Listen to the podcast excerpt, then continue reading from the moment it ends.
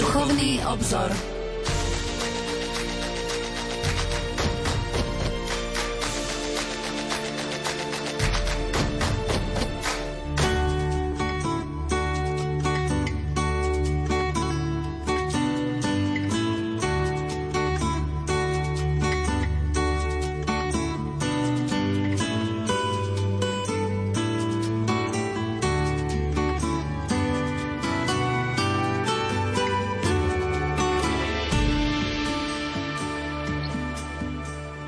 Bože, Ty si zhliadol na svoju pokornú služobnicu panu Máriu, ktorú si vyvolil za matku svojho jednorodeného syna a dnešného dňa si ju korunoval najvyššou slávou.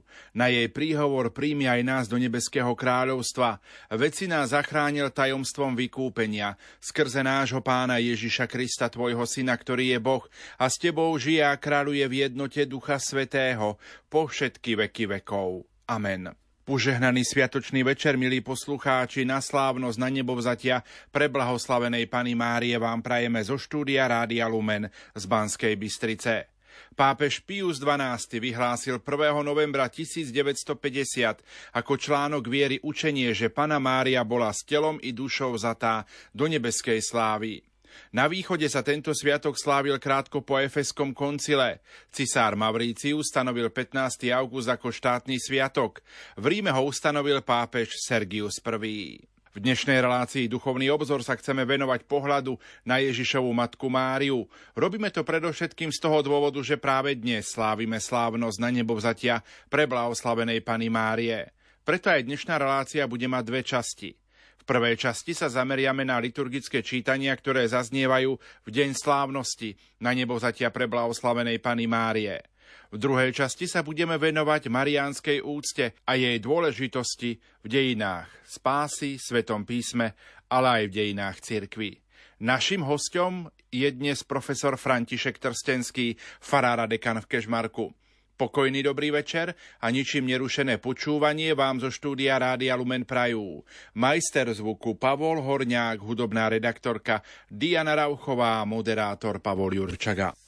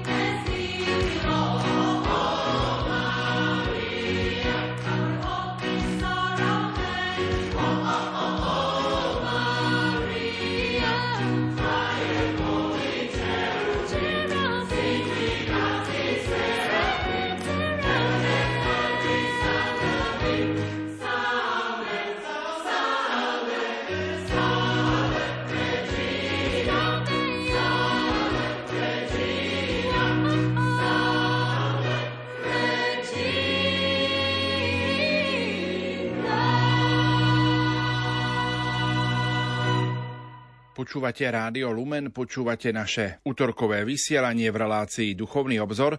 Poďme nahliadnúť do liturgických čítaní dnešnej slávnosti na nebo zatia preblahoslavenej Pany Márie. Liturgické čítania interpretuje kolegyňa Jana Ondrejková. Prvé čítanie je z knihy Zjavenia svätého Apoštola Jána.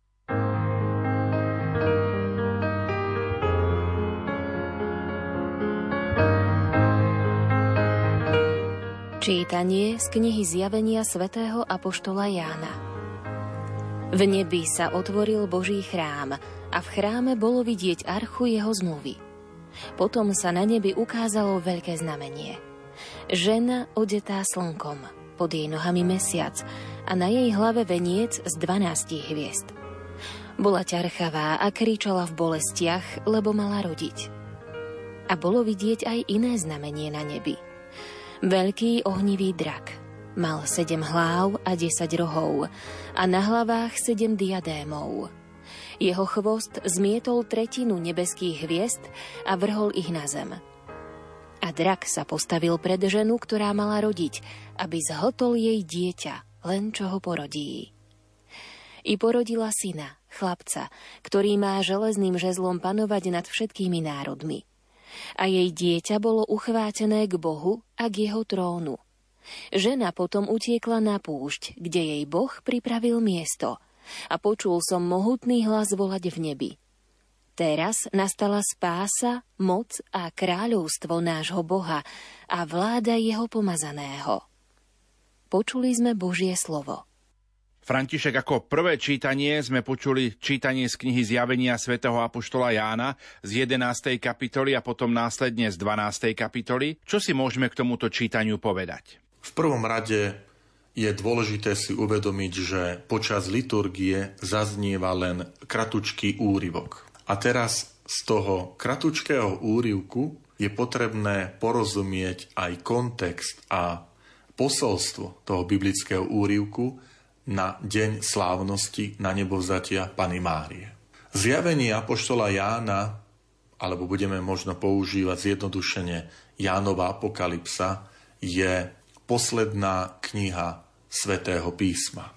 Kniha, ktorá vznikla koncom prvého storočia po Kristovi, v čase, keď Kresťania už mali za sebou bolestnú skúsenosť s organizovaným prenasledovaním zo strany najskôr cisára Nera, to bolo také prvé veľké prenasledovanie kresťanov, a potom za cisára Domiciána, ktorý potom zomrel v roku 96 po Kristovi a na chvíľku mali kresťania akoby takú úľavu. Bolo to obdobie, keď mnohí kresťania museli vydať svedectvo pre Krista. Ale mnohí kresťania aj z obavy, zo strachu túto vieru v Krista zapreli alebo opustili. Dôvodom, pre ktorý je napísané zjavenie Apoštola Jána je práve tento povzbudiť kresťanov, žijúcich v malých cirkevných spoločenstvách Malej Ázie, aby vytrvali vo viere, aby nezapreli Krista. A ak ho zapreli, tak táto kniha vyzýva, aby sa vrátili naspäť, aby konali pokánie a vrátili sa k viere v Ježiša Krista. Táto kniha je bohatá na symboliku.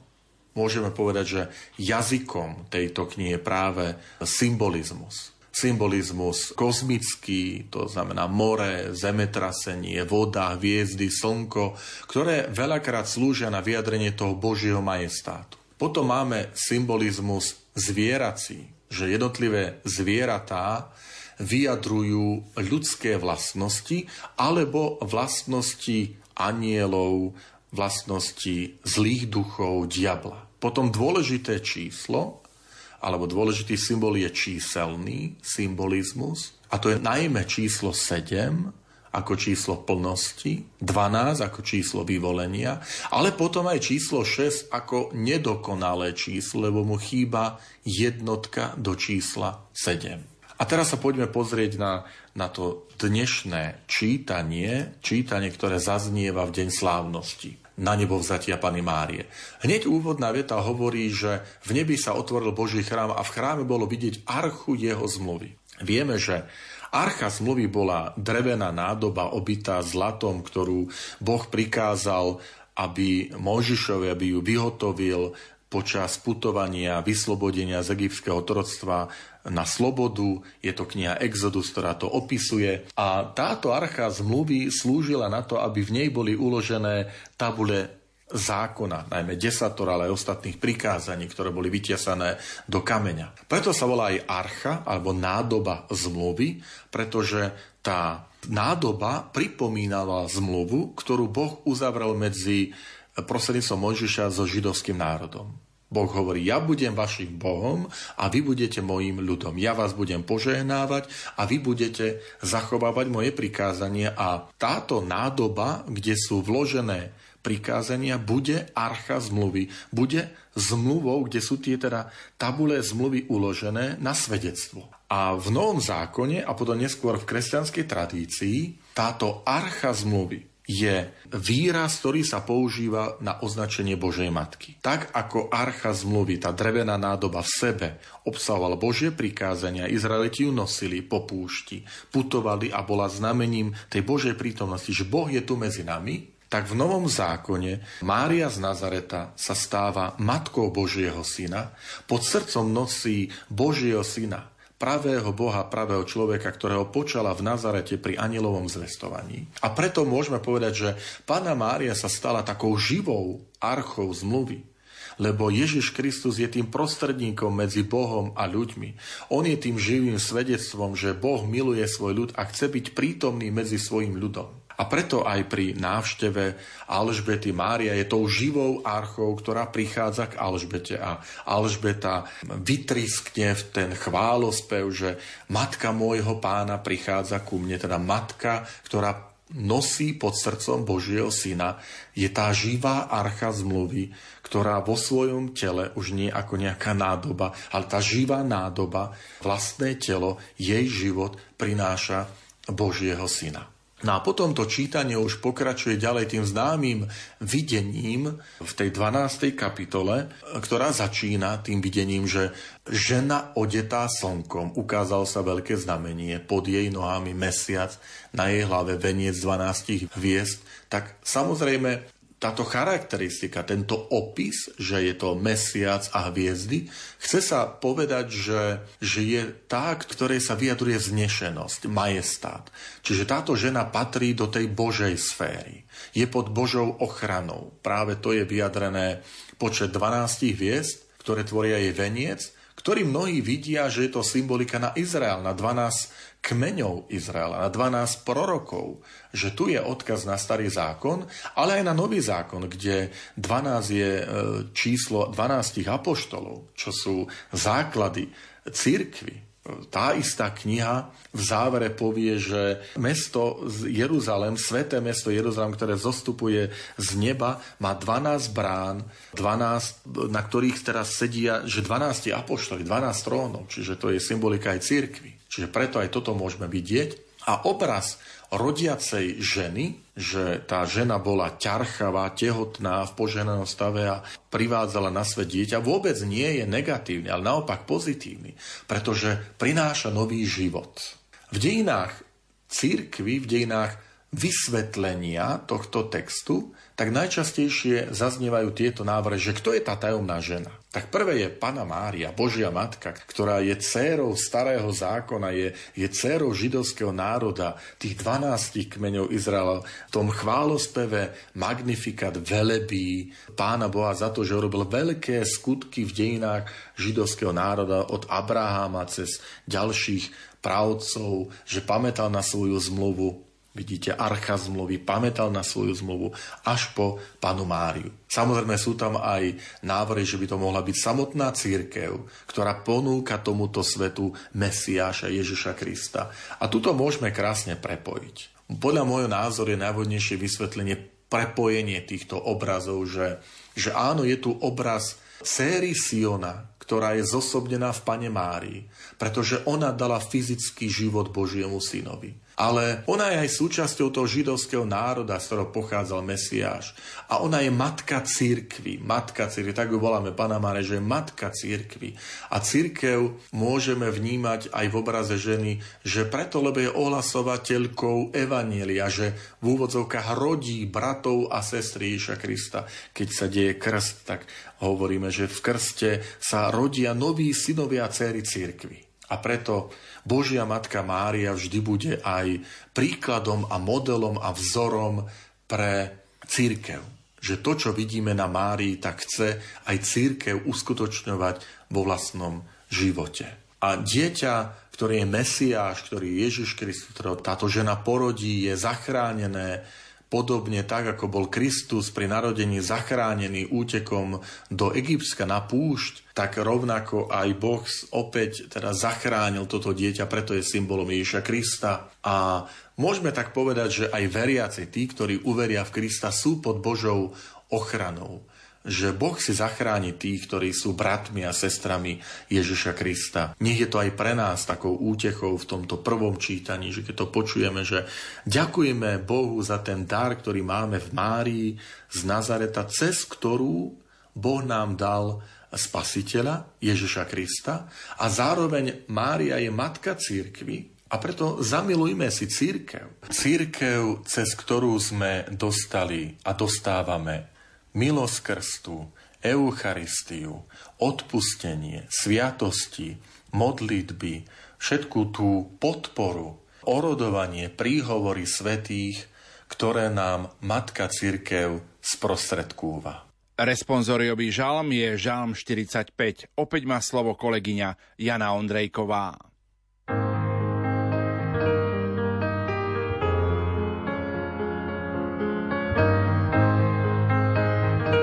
Po tvojej pravici, pane, stojí kráľovná ozdobená zlatom. Céry kráľovské sú medzi tvojimi vyvolenými. Po tvojej pravici stojí kráľovná ozdobená zlatom zofíru. Po tvojej pravici, pane, stojí kráľovná ozdobená zlatom. Čuj, céra, a pozoruj, nakloň svoj sluch. Zabudni na svoj ľud a na dom svojho otca. Sám kráľ zatúžil za tvojou krásou. On je tvoj pán, vzdaj mu poklonu. Po tvojej pravici, pane, stojí kráľovná ozdobená zlatom. V pestrom rúchu ju vedú ku kráľovi.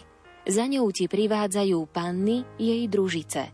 Sprevádza ich jasod radostný, tak vstupujú do kráľovského paláca. Po tvojej pravici, pane, stojí kráľovná ozdobená zlatom.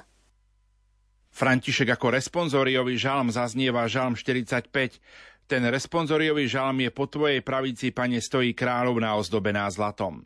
Čo si môžeme povedať k tomuto žalmu? Prečo práve na slávnosť na nebo vzatia preblahoslavenej Pany Márie zaznieva práve tento žalm? Je to z toho dôvodu, že ide o starý zákon a starozákonné texty nám slúžia ako predobraz, ako príprava na naplnenie, ktoré sa uskutočňuje nielen v novozákonných textoch, ale aj postavách nového zákona. A v Žalme 45 je ospievaný kráľ a kráľovná, ten pozemský kráľ a kráľovná, kde je predstavená a vovedená do prítomnosti kráľa jeho budúca manželka, kráľovná, ktorý kráľ zatúžil za tvojou krásou, privádzajú ju ku kráľovi, doprevádzajú jej družičky, panny a tak vstupujú do kráľovského paláca. Církev v tomto texte vidí predobraz a odkaz na samotnú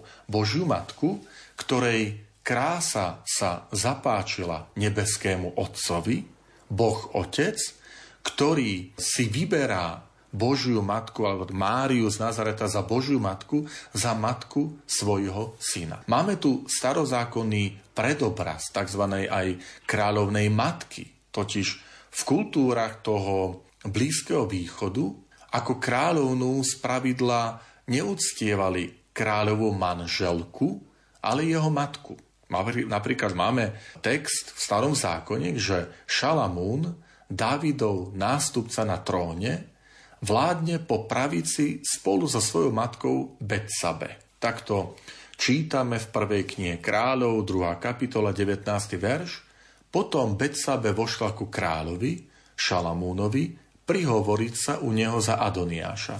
Kráľ jej stal v ústrety, uklonil sa jej a sadol si na trón. Pre kráľovú matku postavil trón, posadila sa mu po pravici. Nepochybne išlo o istú etiketu, že samotný kráľ sa postaví a uctieva si, uctieva si svoju matku. A tu je istý predobraz, že Mária, ktorá pristupuje k synovi, Božiemu synovi, aby orodovala za svoj ľud. Takže v tomto starozákonnom texte je to Boh Otec, ktorý je uchvátený tou krásou, nepoškvenenou čistotou Márie z Nazareta, ktorú si vyberá, že toto bude matka pre môjho syna. A zároveň je tu aj potom vysvetlenie, že prečo my uctievame si Máriu a prosíme, aby orodovala pred trónom milosrdenstva u svojho syna, pretože tá kráľovná matka, matka Božieho syna,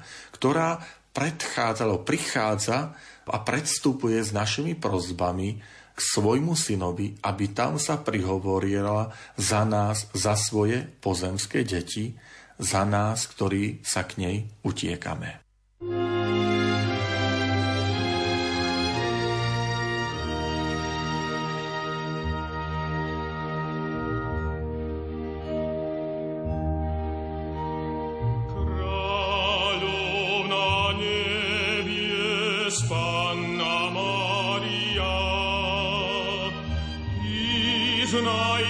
Божья звезды стояли я.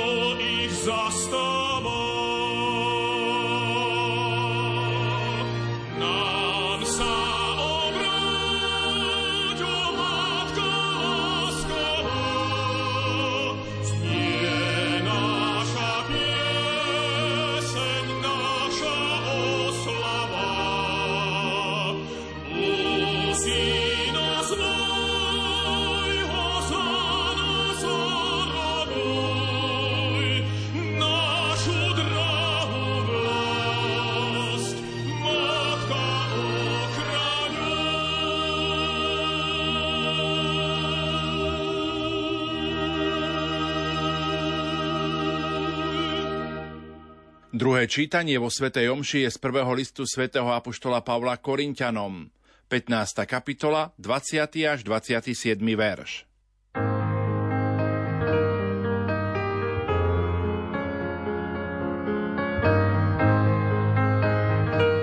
Čítanie z prvého listu svätého Apoštola Pavla Korintianom Bratia, Kristus vstal z mŕtvych, prvotina zosnulých. Lebo ako je skrze človeka smrť, tak je skrze človeka aj z mŕtvych vstanie. Veď ako všetci umierajú v Adamovi, tak zasa všetci ožijú v Kristovi. Ale každý v poradí, jakému patrí. Prvotinou je Kristus, potom pri jeho príchode tí, čo patria Kristovi. A potom bude koniec, keď odovzdá Bohu a Otcovi kráľovstvo, keď zruší každé kniežatstvo, každú mocnosť a silu lebo on musí kráľovať, kým mu nepoloží všetkých nepriateľov pod nohy. Ako posledný nepriateľ bude zničená smrť, lebo mu všetko položil pod nohy. Počuli sme Božie slovo. Ako druhé čítanie zaznieva úryvok z prvého listu, ktorý napísal apoštol Pavol veriacim do Korintu. Je to úryvok z 15. kapitoly. Prečo práve tento úryvok zaznieva na slávnosť na nebovzatia preblahoslavenej Pany Márie? V závere tohto prvého listu Korintianom Pavol ešte venuje pozornosť jednej dôležitej veci a to je otázka skriesenia človeka a otázka nielen skriesenia človeka ako väčšného života, ale skriesenie jeho tela. Čiže to, čo vyznávame vo vyznaní viery, že verím vo skriesenie tela a v život väčší. A Pavol tu hovorí dôležitú zásadu. Pavol hovorí, že princípom našej viery vo vzkriesenie tela a vôbec vo väčší život, v oslávenie, z mŕtvych stanie, je Ježiš Kristus. Jeho vzkriesenie. On to nazýva, že je prvotina zosnuli. Čiže prvý zo zosnulých, ktorý zomrel bol pochovaný a vstal z mŕtvych. V tom istom liste toto hovorí, že o Ježišovi Kristovi Pavol vyznáva, že veríme, že Kristus zomrel a bol pochovaný podľa písmem, že vstal z mŕtvych a zjavil sa Šimonovi ostatným apoštolom podľa písem. A z tohto princípu Pavol vychádza a hovorí, že všetci, ktorí zomierajú v spojení s Kristom, tak budú aj s ním vzkriesení. A toto je dôvod úcty a viery v nanebovzatie Pany Márie. Pretože veríme, že tá, ktorá v okamihu ukončenia pozemskej púte zostala v s Ježišom Kristom práve preto, že nemala žiaden dejčný riech, že nedopustila sa žiadneho osobného hriechu, čiže vždy mala toto spojenie s Božou milosťou, tak veríme, že takto ju Ježiš Kristus oslávil a vzal s telom a dušou do nebeskej slávy. Teda opäť zopakujem a, zdôrazním, že jednotlivé pravdy mariánske, dogmy, pravdy viery o Pane Márii vychádzajú z jej spojenia s Ježišom Kristom. To sú pravdy viery, ktoré vychádzajú z našej viery Ježiša Krista v Božiu milosť, milosť, ktorú nám Ježiš Kristus zaslúžil a získal svojou obetou na kríži a všetci tí, ktorí zostávajú spojení s Kristom, tento život, túto Božiu milosť dostávajú. A preto my veríme a vyznávame, že tá, ktorá žila v tom najúžšom spojení so svojím synom, s Ježom Kristom, vďaka Božej milosti, Kristovej milosti, ktorá v nej pôsobila, že Ježiš Kristus ju oslávil a vzal s telom a dušou do neba pre smrť a zmrtvých stanie Ježiša Krista. Vypočujme si aj evanielium z dnešnej slávnosti, ktoré je z Evanielia podľa Lukáša, 1. kapitola 39. až 56. verš. Slovo má opäť kolegyňa Jana Ondrejková.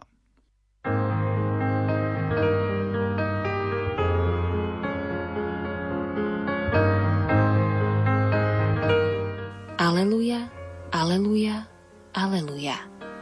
Mária bola vzatá do neba plesajú zástupy anielov. Aleluja, aleluja, aleluja. Čítanie zo svätého Evanielia podľa Lukáša. V tých dňoch sa Mária vydala na cestu a ponáhľala sa do istého judejského mesta v hornatom kraji. Vošla do Zachariášovho domu a pozdravila Alžbetu. Len čo Alžbeta začula Máriin pozdrav, dieťa v jej lone sa zachvelo a Alžbetu naplnil duch svetý. Vtedy zvolala veľkým hlasom. Požehnaná si medzi ženami a požehnaný je plod tvojho života. Čím som si zaslúžila, že matka môjho pána prichádza ku mne? Lebo len čo zaznel tvoj pozdrav v mojich ušiach, radosťou sa zachvelo dieťa v mojom lone. A blahoslavená je tá, ktorá uverila, že sa splní, čo jej povedal pán. Mária hovorila, Velebí moja duša pána a môj duch jasá v Bohu, mojom spasiteľovi, lebo zhliadol na poníženosť svojej služobnice. Hľa, od tejto chvíle blahoslaviť ma budú všetky pokolenia, lebo veľké veci mi urobil ten, ktorý je mocný a sveté je jeho meno a jeho milosrdenstvo z pokolenia na pokolenie s tými, čo sa ho boja. Ukázal silu svojho ramena, rozptýlil tých, čo v srdci pyšne zmýšľajú. Mocnárov zosadil z trónov a povýšil ponížených. Hladných nakrmil dobrotami a bohatých prepustil na prázdno. Ujal sa Izraela svojho služobníka, lebo pamätá na svoje milosrdenstvo, ako slúbil našim otcom, Abrahámovi a jeho potomstvu na veky. Mária zostala pri nej asi tri mesiace a potom sa vrátila domov. Počuli sme slovo pánovo. No napokon sme počuli evanielium na slávnosť na nebo vzatia pre blahoslavenej Pany Márie. Zaznieva tu úryvok z evanielia podľa Lukáša, a to návšteva Márie u svojej príbuznej Alžbety, je to tak trošku zvláštne na prvý pohľad, že na slávnosť na nebo vzatia preblahoslavenej Pany Márie zaznieva úplne iný úryvok, ktorý hovorí o tom, ako Božia Matka z Nazareta prišla na návštevu ku svojej príbuznej Alžbete. Prečo je to tak? V prvom rade je to preto, že samotné sväté písmo nehovorí nič o na nebo Pany Márie ale zároveň v Svetom písme Nového zákona sú veľmi silné odkazy práve na túto pravdu viery. A tie odkazy nájdeme aj v tomto úrivku z Evanília podľa Lukáša. Prvý silný odkaz je, že Mária sa vydala na cestu a ponáhľala sa teda na návštevu k svojej príbuznej Alžbete. To, čo je dôležité, je uvedomiť si, že Mária je už v požehnanom stave. Pod srdcom nosí už Božieho syna a skutočne sa naplňa to, čo sme si povedali v prvom čítaní, že ona je tou živou archou zmluvy. Je tou nádobou, cez ktorú alebo v ktorej Boží syn, živý, pravý Boh a pravý človek v jednej osobe, dve prirodzenosti božská a ľudská, že prichádza nielen k Zachariášovi Alžbete, ale je tu medzi nami prítomný že Boží stánok je medzi nami nie cez nejakú nádobu, ale v osobe samotného Ježiša Krista. On je ten Boží chrám. Kto stretne sa s Ježišom, vstupuje do spoločenstva so samotným Bohom a Mária je tou archou, ktorú my sme čítali v tom zjavení Apoštola Jána, a, alebo v starozákonných textoch sme si to vraveli, a teraz je ona tou živou osobou, ktorá prináša Krista. Potom druhý dôležitý význam, že prečo zaznieva tento text, sú prorocké slova Alžbety. Alžbeta, manželka kňaza Zachariáša a matka Jána Krstiteľa, pánovo predchodcu, tu plní úlohu prorokyne, pretože ona povie, zvolá veľkým hlasom, pretože ju naplnil Duch Svetý. A naplniť Duch Svetý v Svetom písme znamená prorocká úloha. Požehnaná si medzi ženami a požehnaný je plod tvojho života. Čiže tu je veľké proroctvo nielen o požehnanom Ježišovi Kristovi, to dieťa, ktoré nosí v loni je požehnané, čiže vyvolené v osobitnej tej Božej priazni, milosti zahrnuté, ale to isté sa hovorí o jeho matke. Čiže tam je na jednu úroveň postavená matka a syn, na dieťa požehnaná si medzi ženami a požehnaný je plod tvojho života.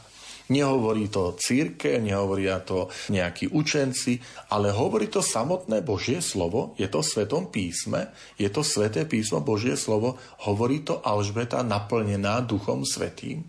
A o to je to dôležité, že tu vidíme teda, že požehnaná medzi ženami je Mária. A potom to oslovenie matka môjho pána prichádza ku mne. Čiže Máriu nazýva matku môjho pána, pričom to môjho pána samozrejme myslíme dieťa, ktoré nosí vo svojom lone Mária, čiže Ježiša Krista. Čiže to je ďalší dôležitý odkaz, že to nie je hocikto, ale je to matka môjho pána, teda tá kráľovná matka, o ktorej sme hovorili pred chvíľkou. A potom Blahoslavená je tá, ktorá uverila, že sa splní, čo jej povedal pán.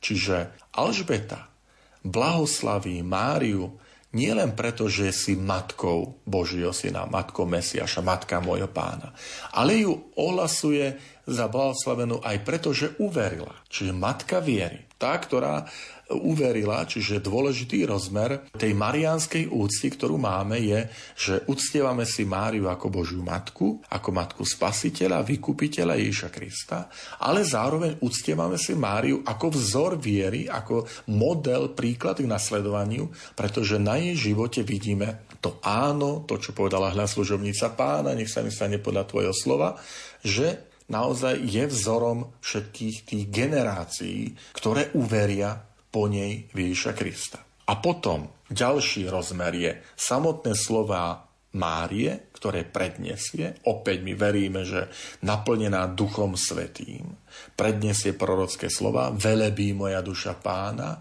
a môj duch sa bol mojom spasiteľovi.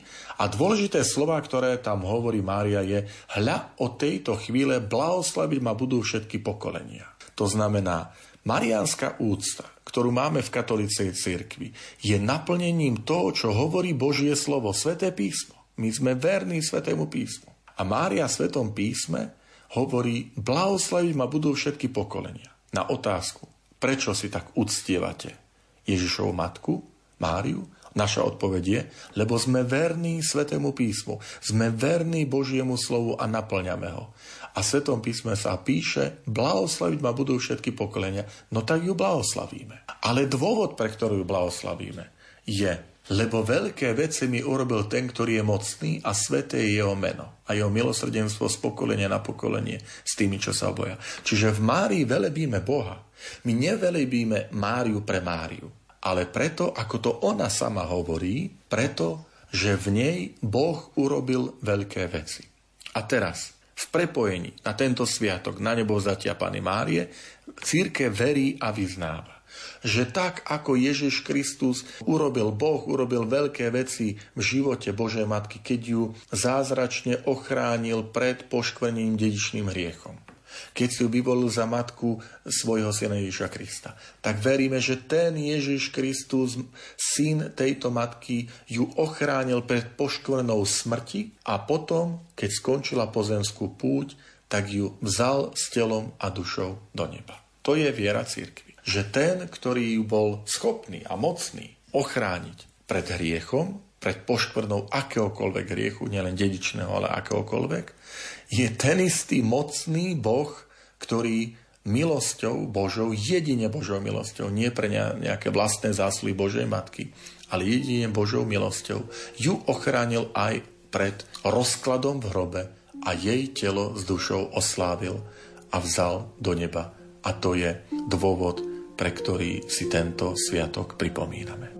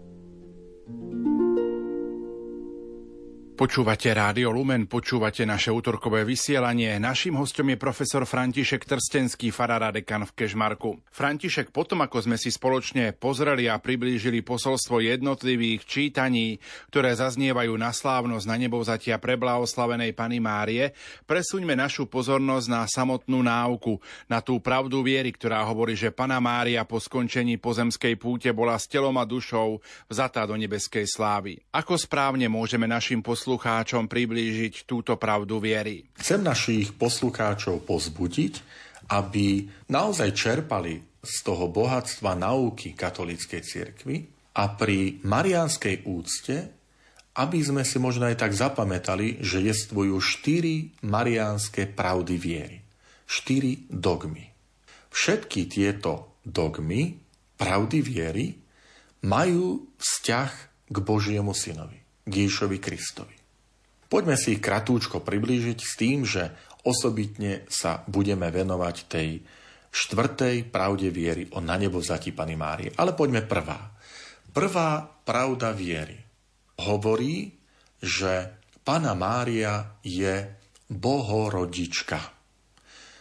Je to veľmi stará pravda viery, ktorú prijal ešte Efeský koncil v roku 431 keď hovoril, že v okamihu vtelenia sa pod srdcom Pany Márie, v lone Pany Márie, spojila božská prirodzenosť v ľudskej, s ľudskou prirodzenosťou v jednej osobe, božskej osobe Ježiša Krista. A tak Mária nepočala najskôr človeka Ježiša, s ktorým by sa nejako tak dodatočne potom spojila tá božská osoba, ale Máriin syn je aj človek a zároveň vždy Boh.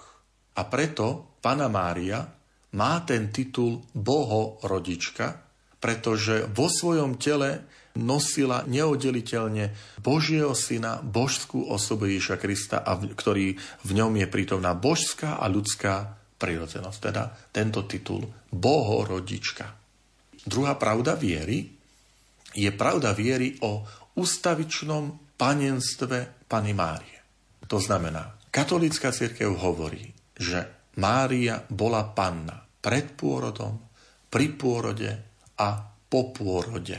Vyjadrenie pred pôrodom znamená, že vtelenie, počatie Ježiša Krista nie je výsledkom manželského spolunažívania Mária Jozefa a ani žiadného iného muža. Teraz to povieme rovno, ako to hovorí katechizmus katolíckej cirkvi. Ježiš sa počal bez mužského semena z Ducha Svetého. Vyjadrenie pri pôrode znamená, že Mária porodila Boho človeka, pričom výrazom pôrod znamená teda tú ľudskú prirodzenosť Ježiša Krista. Že bola ochránená. Narodenie nič nevzalo z Ježišovho božstva. Ani nič k nemu nepridalo. Okamium narodenia. Hej, Lenko sa počal, pravý Boh, pravý človek a pôrodom sa nič na tom nezmenilo. A po pôrode hovorí o doživotnom panenstve, to znamená po Ježišovom narodení sa Mária vzdala naplnenia manželstva s Jozefom a nemala žiadne ďalšie deti. Katolícka církev označení bratov pána Ježiša a sestier chápe blízkych príbuzných, bratrancov, sestrnice, tety, ujov a tak ďalej, blízkych príbuzných, ale nie telesných bratov a sestry, ktorí by boli ďalšie deti Pany Márie. No a potom máme tretiu pravdu viery a tá tretia pravda viery bola prijatá v roku 1854 je to pravda o nepoškvrnenom počatí Pany Márie. Pozor, nestiajú sa na Pána Ježiša, že on by bol nepoškvrnený počatý, ale Pany Márie. Čiže táto pravda viery hovorí, že Mária od začiatku svojej ľudskej existencie, od okamihu svojho počatia, bola uchránená od dedičného hriechu. A bola uchránená pred každou prítomnou aj budúcou vinou pre budúce zásluhy Ježiša Krista. Teda Božia milosť, milosti získané vykupiteľskou smrťou Ježiša Krista pre budúce zásluhy, jej Boh udelil túto milosť. No a teraz sa dostávame k našej štvrtej mariánskej pravde viery, teda o Pane Márii, ktorá súvisí so slávnosťou na nebo vzatia Pany Márie a tá hovorí, je to z roku 1950, prijal ju vtedajší pápež Pius XII ju vyhlásil 1. novembra 1950, keď hovorí, že panenská matka bola po skončení pozemského života vzatá s telom a dušou do nebeskej slávy, aby sa tak plnšie pripodobnila svojmu synovi. Môžeme sa trošku pýtať, že v čom je rozdiel Pany Márie od ostatných svetých? Prečo aj oni neboli vzatí s telom a dušou do neba, teda s telom, lebo s dušou sú, ale s telom do neba ako Mária? Zdôvodnenie je nasledujúce. Mária je vo viere a milosti tak jedinečne, tak úzko spojená s Kristovým vykupiteľským dielom, že sa podiela aj na Kristovom zmrtvý stane ako prvá a plne vykúpená. Ale samozrejme vždy odkázaná na Božiu milosť. Ale práve preto úzke prepojenie s tým vykupiteľským dielom Ježiša Krista, s tým, že ona je jeho matkou, ona mu dala život. Ľudskú prírodzenosť si vzal z tela Márie Panny. Narodil sa z Márie Panny, takto vyznávame. A pre túto úzku prepojenosť, pre úzku prepojenosť Márie ako ženy viery, nepoškodené počatie, nikdy sa nepustila žiadneho hriechu osobného, bola ukrajeno dedičného hriechu. Pre túto úzku prepojenosť my hovoríme v cirkvi, že preto aj sa podiela na Kristovom zmrtvý staní. On, ktorý vstal z mŕtvych ako prvotina zosnulých, ako to povie apoštol Pavol tak aj ona je prvá a plne vykúpená medzi tými, ktorí uverili v Ježiša Krista. Napokon, táto pravda viery je dôležitá aj preto, že Mária sa za nás v nebi prihovára. Je na nebo vzatá, je to kráľovná, ktorá sedí po pravici svojho syna, kráľovná ozdobená zlatom, ako sme to spievali v žalme, kráľovná matka, ktorá prednáša svoje prozby za nás svoje deti. U svojho syna Ježiša Krista. A to je dôležité si aj uvedomiť, že to, čo Ježiš Kristus nám ukázal na svojej matke, ako ju oslávil, vzal s telom a dušou do neba. To círke verí a vyznáva, že Ježiš Kristus to je Boží plán s každým z jedným z nás. Že chce završiť ľudskú osobu, tú jednotu ľudskej osoby, tela a duše v každom jednom z nás, tak ako nám to ukázal na svojej matke, že pozrite, toto je môj plán spásy, záchrany, väčší život pre každého jedného z vás, telom a dušou, aby ste prebývali väčšine v mojej prítomnosti, tej radosti. A to je nádej, to je radosť, pre ktorú Božiu Matku oslavujeme, pretože v nej máme nádej, že Pane Ježišu, takto chceš osláviť každého jedného z nás.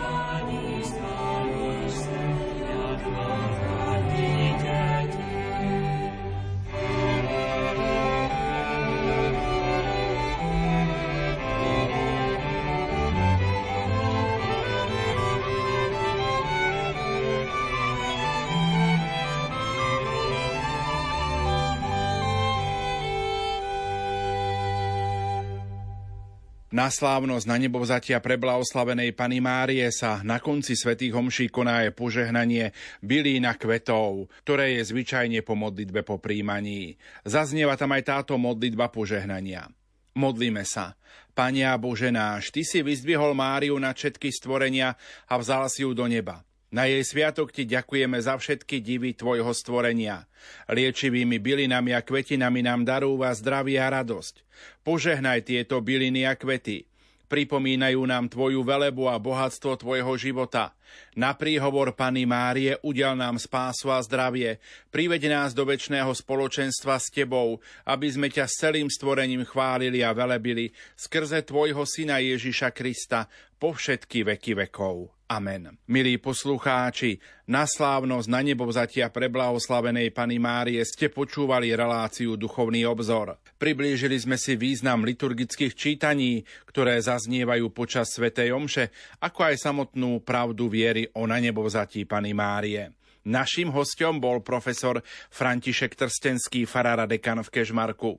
Za pozornosť vám tejto chvíli ďakujú majster zvuku Pavol Horňák, hudobná redaktorka Diana Rauchová a moderátor Pavol Jurčaga.